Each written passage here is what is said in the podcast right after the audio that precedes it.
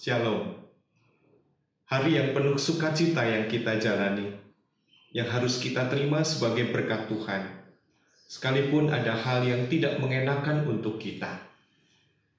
Kegembiraan, duka yang datang silih berganti.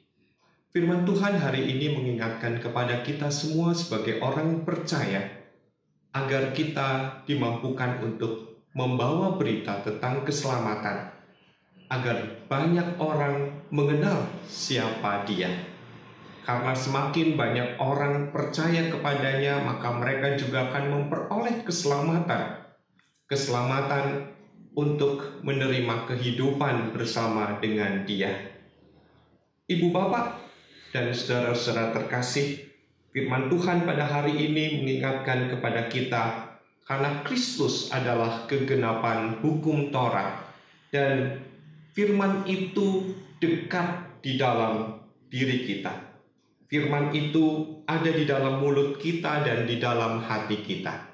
Sehingga pengakuan kita kepada Tuhan Yesus sebagai Tuhan dan Juru Selamat itu penting sekali. Apakah kita merasa malu ketika orang bertanya, "Apakah engkau Kristen?" Seringkali kita enggan untuk mengatakan bahwa kita pengikut Kristus. Dan betapa sering kali kita merasa takut, merasa seolah terancam, dipojokkan, tidak memperoleh kedudukan, tidak memperoleh jabatan. Penting bagi kita dengan mulut kita mengaku, maka di dalam mulut juga akan diungkapkan apa yang muncul di dalam hati kita.